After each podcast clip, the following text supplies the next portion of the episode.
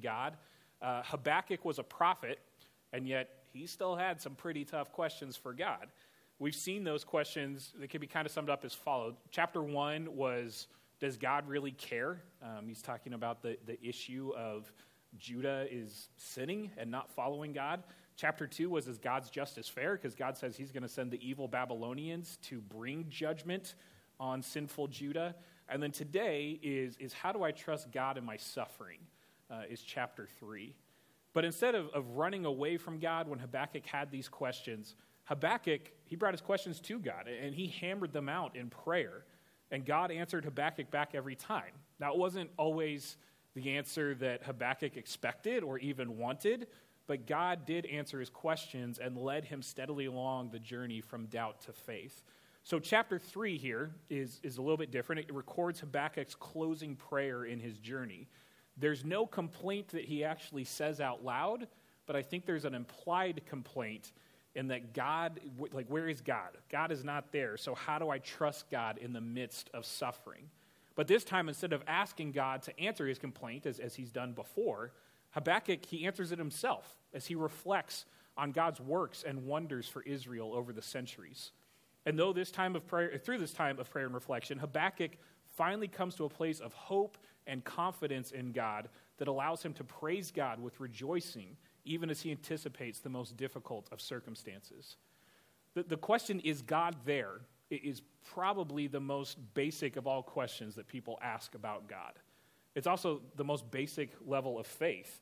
Uh, in Hebrews 11 6, I don't know if this thing going to work.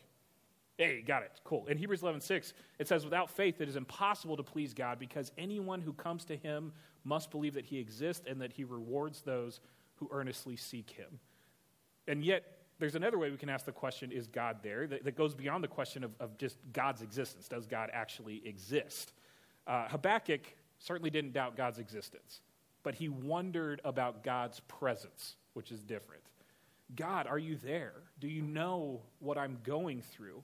Are you there to help me through this time of difficulty? I, I desperately need your presence. God, how do I trust you in the midst of this suffering? That's what Habakkuk was struggling with.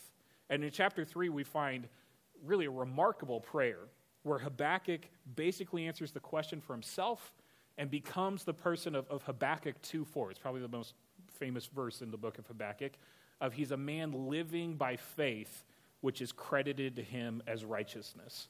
So how can you be assured of God's presence in the midst of suffering? Well, let's look at chapter 3 together see what we can learn from Habakkuk's prayer. I'm going to read all of chapter 3 to start, and then we'll, we'll break it down, verses 1 through 19. It says, A prayer of Habakkuk the prophet according to the Shigionoth, or Shigionoth.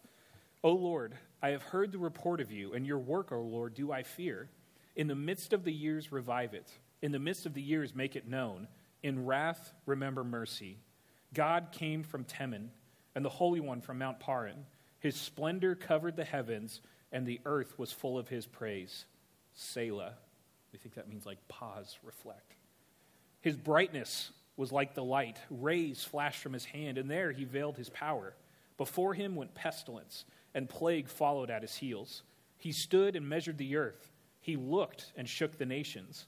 Then the eternal mountains were scattered, the everlasting hills sank low. His were the everlasting ways. I saw the tents of Cushan in affliction the curtains of the land of Midian did tremble. Was your wrath against the rivers, O Lord? Was your anger against the rivers, or your indignation against the sea when you rode on your horses, on your chariot of salvation? You stripped the sheath from your bow, calling for many arrows. Selah. You split the earth with rivers. The mountains saw you and writhed. The raging waters swept on. The deep gave forth its voice. It lifted its hands on high. The sun and moon stood still in their place at the light of your arrows as they sped, at the flash of your glittering spear. You marched through the earth in fury. You threshed the nations in anger. You went out for the salvation of your people, for the salvation of your anointed. You crushed the head of the house of the wicked, laying him bare from thigh to neck. Selah. You pierced with his own arrows the heads of his warriors, who came like a whirlwind to scatter me rejoicing as if to devour the poor in secret. You trampled the sea with your horses, the surging of mighty waters. I hear, and my body trembles. My lips quiver at the sound. Rottenness enters into my bones. My legs tremble beneath me. Yet I will quietly wait for the day of trouble to come upon people who invade us. Though the fig tree should not blossom, nor fruit beyond the vines, the produce of the olive fail, and the fields yield no food, the flock be cut off from the fold, and there be no herd in the stalls, yet I will rejoice in the Lord. I will take joy in the God of my salvation. God the Lord is my strength. He makes my feet like the deer's. He makes me tread on my high places to the choir master with stringed instruments. Again, Habakkuk's really easy to understand. I'm sure you guys understood all these, these poetic imagery things, so this will be like nothing you haven't heard before, but I'll still break it down for us to make sure we, we understand what's happening here. I think it's interesting and important to point out that the chapter starts with Habakkuk worshiping God. Uh, verse 1 provides a title for the whole chapter. It says, A Prayer of Habakkuk the Prophet according to Shigionoth or Shigionoth. I'm not even sure if, if, Josh Matthews tried to help me with pronunciation, and I still don't totally have it. So what this is, chapter 3 is a prayer from Habakkuk to God. But when I talk to God in prayer, you probably do this too, I usually just talk to Him. I don't craft words or plan out long speeches any more than I do when I'm talking with a friend or a neighbor. But Habakkuk, chapter 3, is a little different. We're not sure exactly what the word Shigionoth means at the end of verse 1, but it seems to be some kind of musical term. We only ever see the word in some of the Psalms, and even then it only appears a couple times. The word Selah that I read uh, is another word we don't totally know the meaning of. It's often seen in the Psalms and is believed to mean like take a moment of reflection, pause of what you've just heard, or it might mean prepare for what you are about to hear. The chapter closes with instructions for the director of music and, and speaks about using string instruments. So, Habakkuk 3, it's not only a prayer, it's a psalm, it's a worship song. Uh, Habakkuk is writing something for the people of Judah to remember God and sing of who he is during the coming captivity of the Babylonians. Notice uh, how Habakkuk begins the actual prayer in verse 2. He says, O Lord, I have heard the report of you, and your work, O Lord, do I fear. In the midst of the years, revive it. In the midst of the years, make it known. In wrath, remember mercy. He's beginning with, with worship here. I think too often we just rush into prayer with our requests, is, is how we start things off. This was part of Habakkuk's problem earlier. His earlier pr- prayers were all complaints or questions to God. And now we've already seen that there, there's nothing wrong with bringing your questions and complaints to God. God wants you to honestly talk with Him. But if you want to know God's presence, you must begin with worship. Understand who He is and giving Him praise for that. Secondly, if you want to be assured of God's presence, we need to remember God's uh, mighty deeds of the past. And this is what takes up the bulk of Habakkuk's prayer in chapter 3. At its heart, Habakkuk's psalm is a song that describes God's awesomeness and deeds. It's really like a greatest hits of the Old Testament is what Habakkuk's doing here. Uh, 1 Timothy 6:16 says that God lives in unapproachable light whom no one has seen or can see. God tells Moses in Exodus 33:20, "No one may see me and live." Here's why I say these. These verses are describing what's called a theophany. A theophany is a word that literally means an appearance of God. So, of course, God cannot actually be seen with the human eyes, as these verses say. Uh, God is too great, He's too powerful, too majestic, too holy. I always have interpreted in a funny way Exodus 33:20. No one can see me and live. It's like Indiana Jones and, and the Raiders of the Lost Ark. You open the Ark of the Covenant, you see God's presence, your face is going to melt. All right? It's just, it's just what happens, guys. It's in the movie. Uh, you got to close your eyes, and Indiana Jones and Marion survive. But you can't see God for who he really is. He's unapproachable. He's just too amazing for us. So in a theophany, people do not actually see God, but they see visible markers of his presence. On Mount Sinai, when God gave the Ten Commandments, there was thunder and lightning and fire and thick smoke and a great earthquake and the sound of this trumpet getting louder and louder and louder. The people of Israel did not actually see God that day, but I can guarantee you no one was asking, is God here? Like, no, it was clear that God was there at Mount Sinai as they're receiving the Ten Commandments. So Habakkuk 3 presents uh, a remarkable theophany of God in highly visual and poetic language. But unlike Mount Sinai, which was an actual theophany that took place at an event in history, Habakkuk's psalm uses the language of theophany to proclaim to the people of Israel that yes, God is indeed there, even in the coming trials, just as he always has been. And Habakkuk does this by remembering God's mighty deeds of the past. So, as Habakkuk reflects on God's deeds in the past, he, he emphasizes, I think, two points in particular. First of all, God conquers all enemies in his path. On one level, this, this psalm is a picture of God coming with great power and might, destroying the enemies that stand against him. This psalm is full of imagery from the surrounding nations at that time. See, the nations then, they, they tended to associate their gods with various aspects of nature. So God comes striding up from the desert in the south. He conquers all the forces of nature and he causes them to do his bidding. He, Habakkuk's basically saying, This is God, your gods are nothing. God's visible appearance is pictured as, as this great thunderstorm. Uh, I, I, was in New Orleans a couple weeks after Hurricane Katrina happened. I, I, went for disaster relief for about 10 days. And we were staying at this local church, and one night we decided, I, I still, I don't know why we decided this. We decided, let's sleep outside tonight. And there was this massive tent. It probably covered like, I don't know, 1,000, 1,500 square feet. It was like this huge banquet tent. We're like, we'll sleep under this. It's going to be great. What an experience. Well, like 1.30, 2.30 in the morning, man, that was a storm like I've never even seen before. It was so loud, so much lightning, wettest thunderstorm I've ever seen. This tent was, I don't know, 40, 50 feet tall, and instead of going straight down, it was like curving because of just all of the water that was gushing from the sky onto this thing, about to bring this tent down. One of the guys we went with, how I found out this was happening is he just was going, hee, hee, hee, hee, hee, just laughing at the ridiculousness of like, wow, we're going to get crushed by this tent. So uh, we got up and we went inside and slept the rest of the night. But I can't imagine being in a more terrifying storm in my life. If you've ever been in a truly powerful thunderstorm, then you know that this is a meaningful picture of God's awesome power and majesty. Uh, so let, us continue to walk through these verses and help unpack some of the imagery that Habakkuk uses here. Look at verses 3 and 4. It says, God came from Teman and the Holy One from Mount Paran. His splendor covered the heavens, and the earth was full of his praise. Selah. His brightness was like the light. Rays flashed from his hand, and there he veiled his power.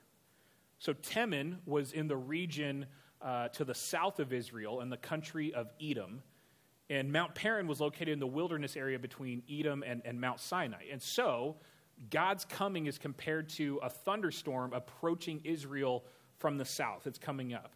His brightness lights up the sky. Rays of lightning flash from his hands as from the deep thunderclouds. Yet the full extent of God's power remains hidden. It's still veiled in the midst of this. Uh, verses 5 and 6. Before him went pestilence, and plague followed at his heels. He stood and measured the earth. He looked and shook the nations. Then the eternal mountains were scattered. The everlasting hills sank low. His were the everlasting ways. So, plague and pestilence are, are signs of God's judgment. The, the, word pestilence also means flame, it, it comes from a word meaning to burn. So, verse 5 can be translated as Before him were the flames that burned. And it's a picture of, again, of God's awesome power and holiness as he walks through the land, judging the earth for its sins. The nations tremble before him, and even the mountains and the hills crumble and collapse in his presence. When it says that the hills sank low, eh, that literally means to bow down. Eh, so there's this sense of God's creation bowing down in worship before him. The mountains, they might be ancient, the hills may have stood since ages long past, but God's ways are eternal, and so they all fall down before him. Uh, verse 7 I saw the tents of Cushan in affliction. The curtains of the land of Midian did tremble. So here, this is just a short picture. Uh, Habakkuk pictures the Cushan and Midianite people who live in tents in the desert, trembling at God's appearance as he passes them in the wilderness. Verses 8 and 9. Was your wrath against the rivers, O Lord? Was your anger against the rivers or your indignation against the sea when you rode on your horses, on your chariot of salvation? You stripped the sheath from your bow, calling for many arrows, Selah. You split the earth with rivers. So in, in verses 8 and 9, Habakkuk describes God's conquest over the rivers and the sea. Uh, there are, are, three different words for, for God's anger in these verses there's anger, wrath, and indignation, or some translations say rage. The, the word for anger means, again, hot or burning. Uh, the word for wrath means breath or nostrils. This is like, you know, like really flaring your nostrils when you get upset. Like I'm sure some of you husbands have seen your. You didn't take the garbage out. I've gotten that from Taylor a couple times. So I, will take garbage out before bed tonight. I promise. Um, the word uh, indignation or rage means to pour out or overflow. And so, taken together, they speak of God's burning anger, something we normally don't like to talk about about God. The fierce blast of breath from his nostrils, his overflowing judgment poured out on his enemies because of their sin. Uh, going forward in verses 10 through 12, or excuse me, 9 through 12, we'll look at 9 again, uh, bottom part of 9. You split the earth with rivers. The mountains saw you and writhed. The raging waters swept on. The deep gave forth its voice. It lifted its hands on high. The sun and moon stood still in their place at the light of your arrows as they sped, at the flash of your glittering spear. You marched through the earth in fury. You threshed the nations in anger. So the, the fierce wind and earthquake are followed by this downpour. Water floods the earth as in the days of Noah, uh, of Noah splitting the earth with rivers. It says that the seas lifts its waves on high. It literally lifts its hands on high. So this is more uh, flood imagery that could be a sign of submission and praise to the Lord. Even the sun and moon stand still in fear of God's awesome power. The flying arrows and flashing spear are more poetic references to lightning. God striding through the earth is perhaps another reference to thunder, if it's just coming. Also, the, and so the forces of nature, the mountains, the rivers and the streams, the sea, the sun and moon, they all acknowledge God as Lord as he strides through the earth and threshes the nations in judgment. And then verses 13 through 15 says, You went out for the salvation of your people, for the salvation of your anointed. You crushed the head of the house of the wicked, laying him bare from thigh to neck. Selah. You pierced with his own arrows the heads of his warriors, who came like a whirlwind to scatter me, rejoicing as if to devour the poor in secret. You trampled the sea with your horses, the surging of mighty waters. Uh, from neck to thigh, or from thigh to neck in, in verse 13, could also be read from neck to tail. So this is picturing God's conquest of the nations as, as in totality, that it, it's, it's done, it's over. Uh, finally, verse 15 says that God tramples the sea. In the Bible, the sea is a symbol of all the evil forces in the world that stand opposed to God. So Habakkuk wants us to understand that yes, God is there and God conquers all his enemies. This is a word of warning. But there's actually two things happening here in this passage. Habakkuk also wants us to understand that God comes to deliver his people. That is a word of comfort. So, on one level, verses 3 through 15 give us this dramatic picture of God coming up from the south and completely destroying all the enemies in his path. But on another level, this song is also full of imagery relating to God's dealing with his people, Israel. It is often the case that when we see God's judgment in Scripture, it's because we're seeing deliverance right beside it. What Habakkuk is remembering is how God has conquered his enemies, but more importantly, how God has delivered and saved his people. So let's quickly look at this again. Teman and Paran in verse 3. This reminds us of God's presence with his people in the wilderness, where he first revealed himself to Israel and then led them to the promised land. The thunderstorm and earthquake imagery are a reminder of God meeting with his people at Mount Sinai to give them the Ten Commandments. I talked about that earlier. In fact, the word ray, used in verse 4 to describe light from God's hand, is only used one other time in the Old Testament when it's describing the rays of light coming off of Moses' face when he had been speaking with God in the tent of meeting. What did he have to do after that? He had to veil his face because it was so much light coming off of him. Plague and pestilence recalls God's 10 plagues on Egypt, resulting in Israel's deliverance from Egypt. The victory over the rivers and the sea are meant to remind us of uh, Israel's miraculous crossings of the Red Sea and the Jordan River. The sun and moon standing still are meant to remind us of Joshua's victory over the Amorites that we see in Joshua chapter 10 during the conquest. Piercing the head of the enemy with his own spear reminds us of David cutting off the head of Goliath with his own sword. Verse 13 speaks of God coming to deliver his people and to save his anointed one. Well, the anointed one in the Hebrew language is literally the Messiah, the son of David who would come to deliver God's people for good, Jesus.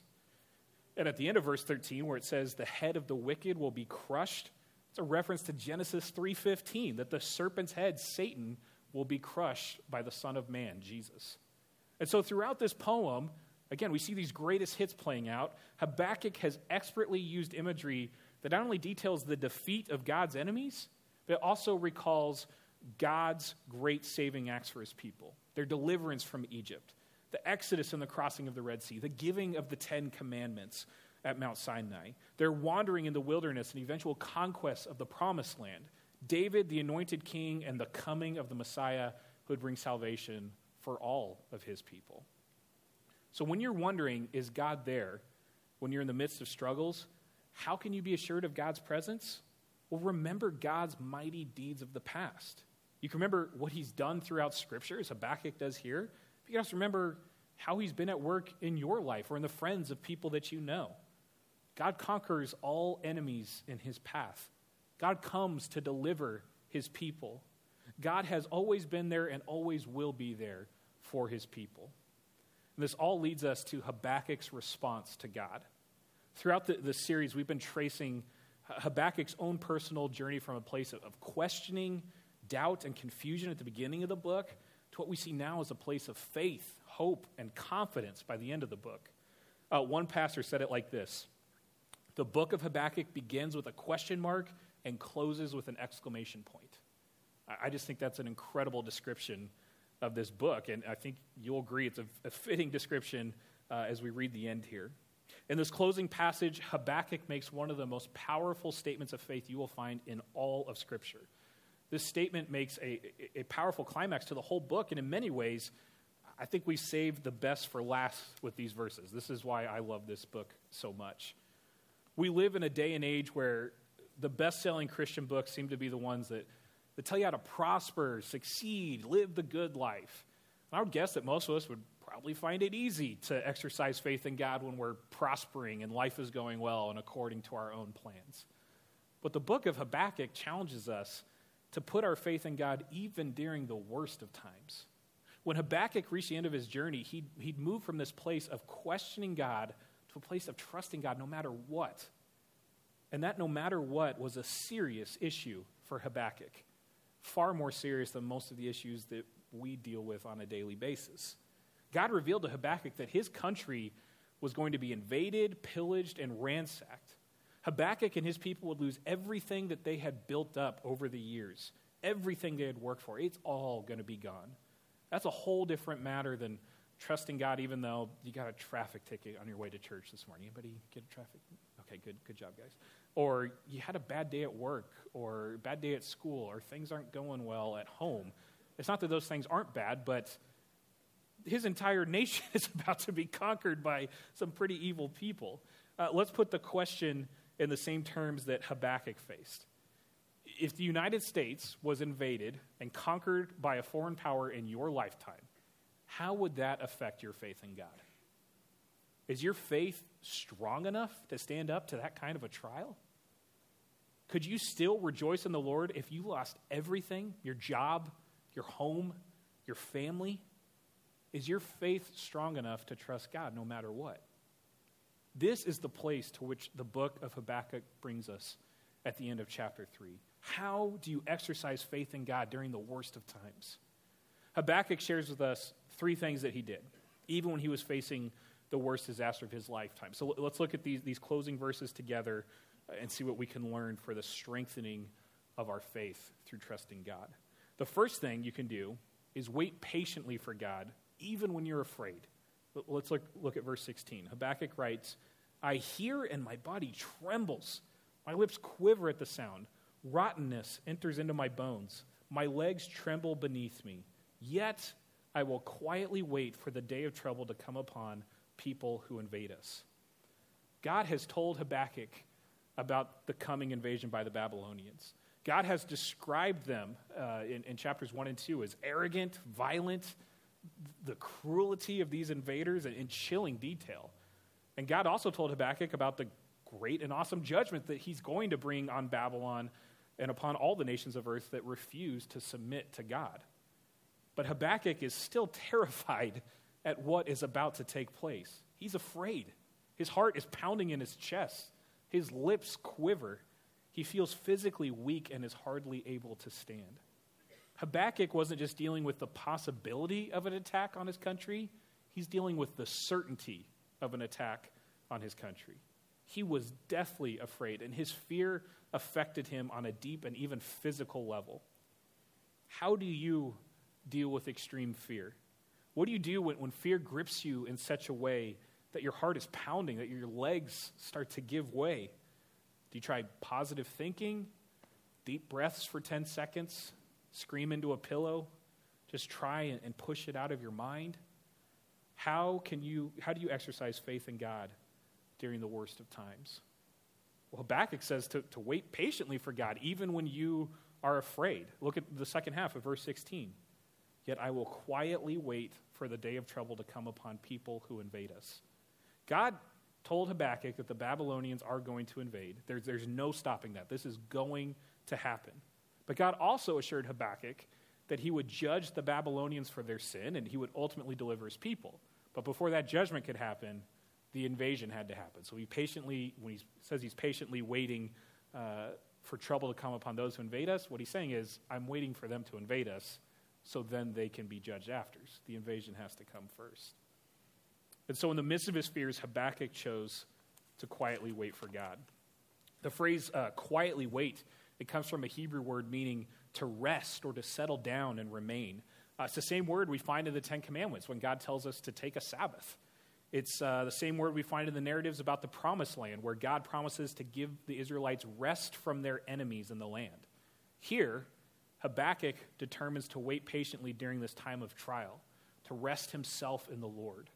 And remember, he's quietly waiting for his people to be pillaged and captured by the most powerful nation on earth. How many of you guys say, Bring it on, God? Whatever's coming my way, let's do this. No worries. I'll wait because I'm resting in you. I'm guessing most of us try to spend our time planning and spend our energy doing whatever we can to not let trials come our way. Yet here is Habakkuk, who was flabbergasted back in chapter 1 at hearing that the Babylonians were God's tool for judgment, now saying, um, I'll wait for them to get here. Even though I'm terrified, let's go. Bring them. I, whenever it, it's going to happen, let, let it happen. God promises to give us his peace when we give our worries and fears to him. Uh, Philippians 4 6 through 7, Paul writes, Do not be anxious about anything, but in everything, by prayer and petition, with thanksgiving, present your request to God. And the peace of God, which transcends all understanding, as it does for Habakkuk here, will guard your hearts and your minds in Christ Jesus. How do you exercise faith during the worst of times? Habakkuk would say, Wait patiently for the Lord, even when you're afraid. Rest yourself in God. The second thing you can do is to choose to rejoice in God even when everything in life goes wrong. Uh, look at verses 17 through 18. Says, Though the fig tree should not blossom, nor fruit be on the vines, the produce of the olive fail, and the fields yield no food, the flock be cut off from the fold, and there be no herd in the stalls, yet I will rejoice in the Lord. I will take joy in the God of my salvation these verses represent one of the strongest expressions of faith that you're going to find in the whole Bible, as Habakkuk determines to rejoice in God even when everything else in life goes wrong. Uh, Habakkuk paints three scenarios here. Each scenario contains a, a matching couplet of images. The first scenario is this Though the fig tree should not blossom, nor fruit beyond the vines. So the blossoms of the fig tree, the grapes forming on the vine, refer to those things that you're trusting in for the future. They are symbol of hopes to come. It's just a blossom, it's just a flower. There's not yet a tangible sign that figs and grapes are coming. But in this scenario, there's no signs of a future. The fig tree does not bud. There are no grapes on the vine. There's no visible sign that these things will ever come to be. Do you have hopes and dreams for the future, but no visible signs that they're ever going to come to fruition? You ever feel like, God, just give me some sort of a little sign some type of hope that things are going to change, something to hold on to, then you know how Habakkuk felt. And Habakkuk would tell you when you have nothing to hold on to for the future, hold on to God, and that will be enough. Habakkuk says, Trust God no matter what. Though I have no visible sign of hope for the future, nothing tangible that I can see or touch or grasp, yet I will rejoice in the Lord. I will be joyful in God my Savior. A second scenario is this though the produce of the olive fail and the fields yield no food. So the olive crop in the field refers to those things which you are trusting in the present. They're a symbol of your present means. But in this scenario, what you are trusting lets you down. The olive crop fails. The fields produce no food. They disappoint you. In fact, the word fails in Hebrew is a word that means to deceive, to disappoint. So the idea is this you've planted and cultivated the fields, you've worked the land, tended the crops, and now it's finally time for the harvest, and the crops fail. There's nothing. The field produces no food. It was all a deception. All that work, all that effort, it all comes to nothing. You get laid off from a company you've been at for decades. You lose your job, you have no current source of income.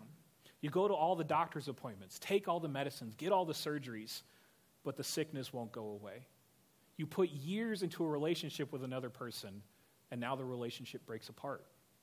What do you do when all that you are counting on in the present suddenly comes crumbling down? What do you do when you suffer disappointments in life? Habakkuk says, Trust God no matter what. Though the olive crop fails and the fields produce no food, yet I will rejoice in the Lord. I will be joyful in God my Savior. The third scenario is this though the flock be cut off from the fold and there be no herd in the stalls. So the sheep and cattle refer to trusting things from the past. They're a symbol of your reserves. But in this scenario, you have no reserves to fall back on. There are no sheep in the pen, there are no cattle in the stalls. Or to put it in today's terms, there's no money in the bank, there's no more equity in the house. Your friends and family have helped you all you can. Your credit cards are maxed out. Your physical strength is tapped.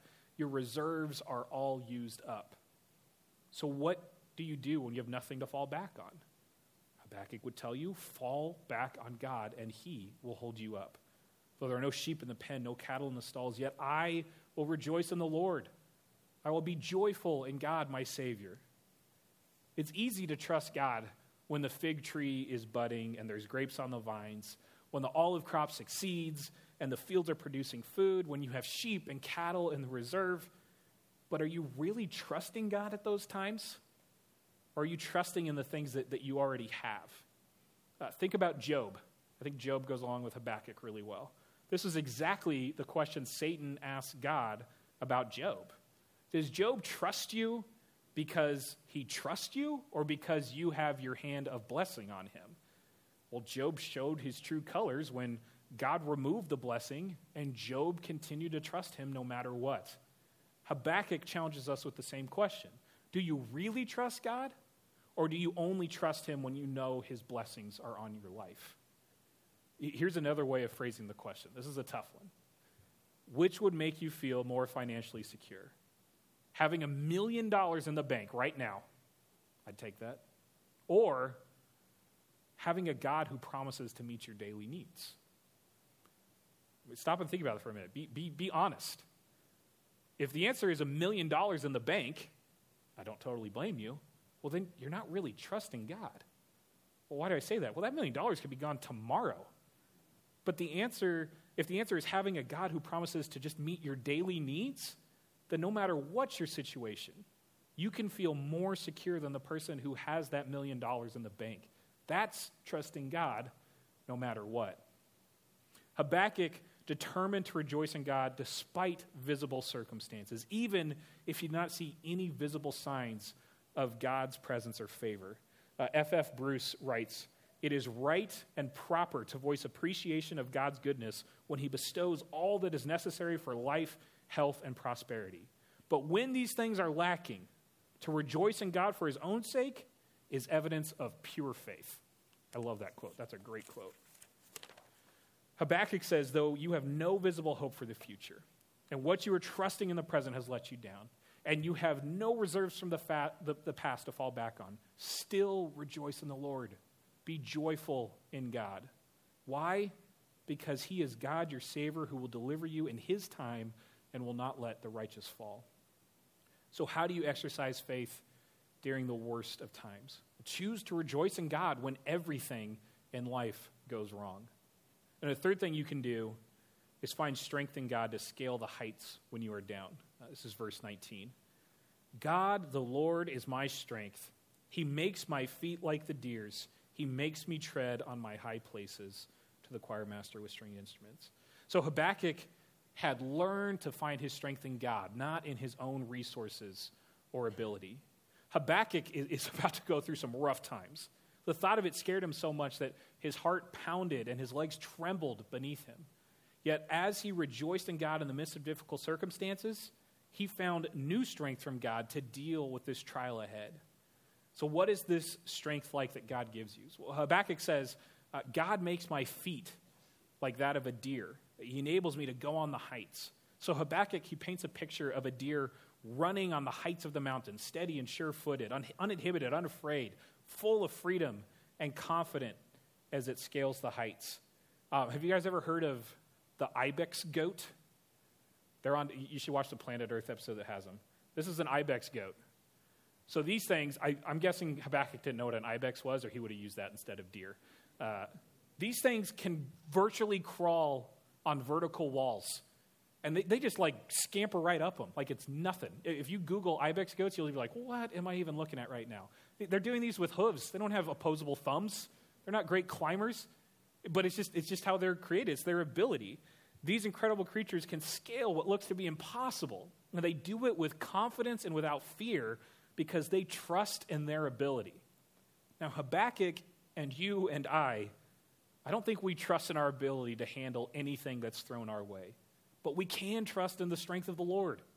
He gives us strength when we are trembling. He's still there in the midst of our suffering. He provides sure footing when it seems like our world is crashing around us. We're about to slide off the side of a mountain. How are, how are they doing that? That's insane. It looks like he's using his tongue as a third point on the top there. Um, the first week that I, I, preached on Habakkuk, I shared a, a story uh, about a time when, when I questioned God the wrong way, when I accused God, when I got angry at God, and when I stopped trusting Him. I got mad at God for allowing uh, my grandfather, who was a faithful man of God, who had uh, been a minister of the gospel for the decades, to die a long, painful death to prostate cancer. And God used that situation to bring my cousin Kyle to faith in him, and then it changed my perspective on God. So, flash forward to two years after my, my grandfather passes, and my mom calls me when I'm at college. Uh, I can still remember everything about where I was, where I was sitting in my room. I don't remember what I was wearing, but like I, I totally remember where I was sitting. And uh, my mom called me and told me that she'd been diagnosed with an aggressive form of breast cancer at way too young of an age.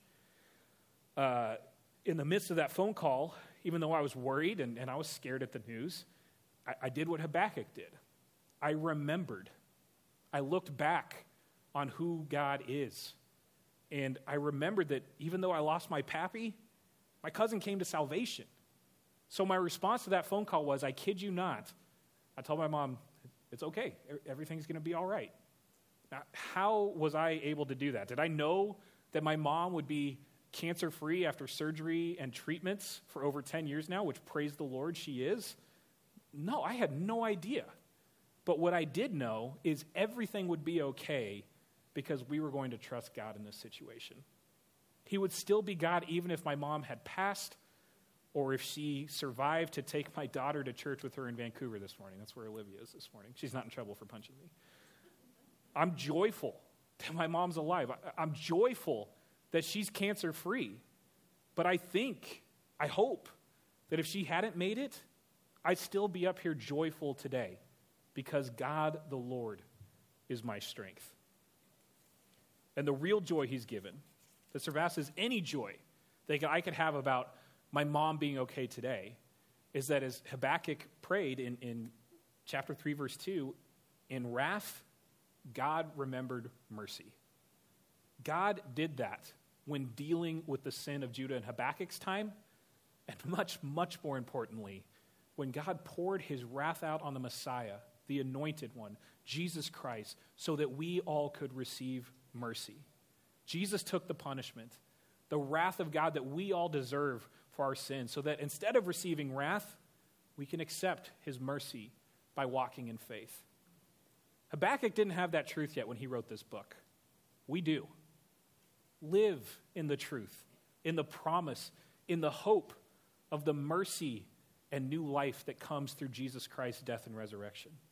When sorrows come our way, when circumstances are out of control, when the pain is all too present, remember that there is something that gives this life true meaning and purpose, and a confidence to hold on to that one day when we are with God, there will be no more suffering, no more pain, no more death, but only abundant life and everlasting joy. Tim Keller has a great quote. He says, The sorrow makes the joy that much greater. Don't forget that in times of struggle. Put your trust in the Lord. Let's pray. Uh, God, as we wrap up Habakkuk here and uh, learn the lessons from uh, this man of God, I pray that we'd apply these things to our lives, that uh, we wouldn't be afraid to come to you with questions of just trying to understand you and your ways and your plan, but that we wouldn't do it in the wrong way. We wouldn't come at you angry or accusatory, but understand that you are so far greater and magnificent and awesome that you are doing things that we couldn't even imagine. And I pray in those times when, when trouble comes our way, when we lose loved ones, when we lose jobs, when friendships break apart, when marriages break apart, whatever it is, God, of things that are, are, are just bearing down on us, we wouldn't forget that you're there, that you care, that you've always been there, that we'd remember the great things that you've done. We'd remember that all your promises are yes and amen. God, I, I pray that if there's people in this room that are, are struggling right now, that they are hurting, that they are in pain, that there is just something that they're wondering, why are you allowing this to happen? Where are you, God? What are you going to do about it? Help them to still find joy in you, that because of salvation coming through you, they can handle anything that's thrown their way in this life. God, I pray you help us as a church family to encourage and build one another up, to be support system for each other. Uh, I specifically, man, I was thinking about the Reyes and Campbells a lot this week with this sermon. I pray that their faith would just become a beacon of light to all people around them as they continue to love you and trust in you, even in the midst of, of this terrible tragedy of losing Boaz. Help us uh, to come around them, help us to love them, help us to just be there for other people. And God, most of all, I just want to thank you for sparing us from your wrath, for remembering mercy, for allowing us the opportunity to have a relationship with you instead of receiving the judgment and punishment that we deserve. I pray that all of us would not forget that truth, that it would uh, just, the gospel just wrap itself around us daily. Uh, it was something we'd never take for granted. It's something that we would live by as we seek to love you and love others. I pray things through Jesus' name. Amen.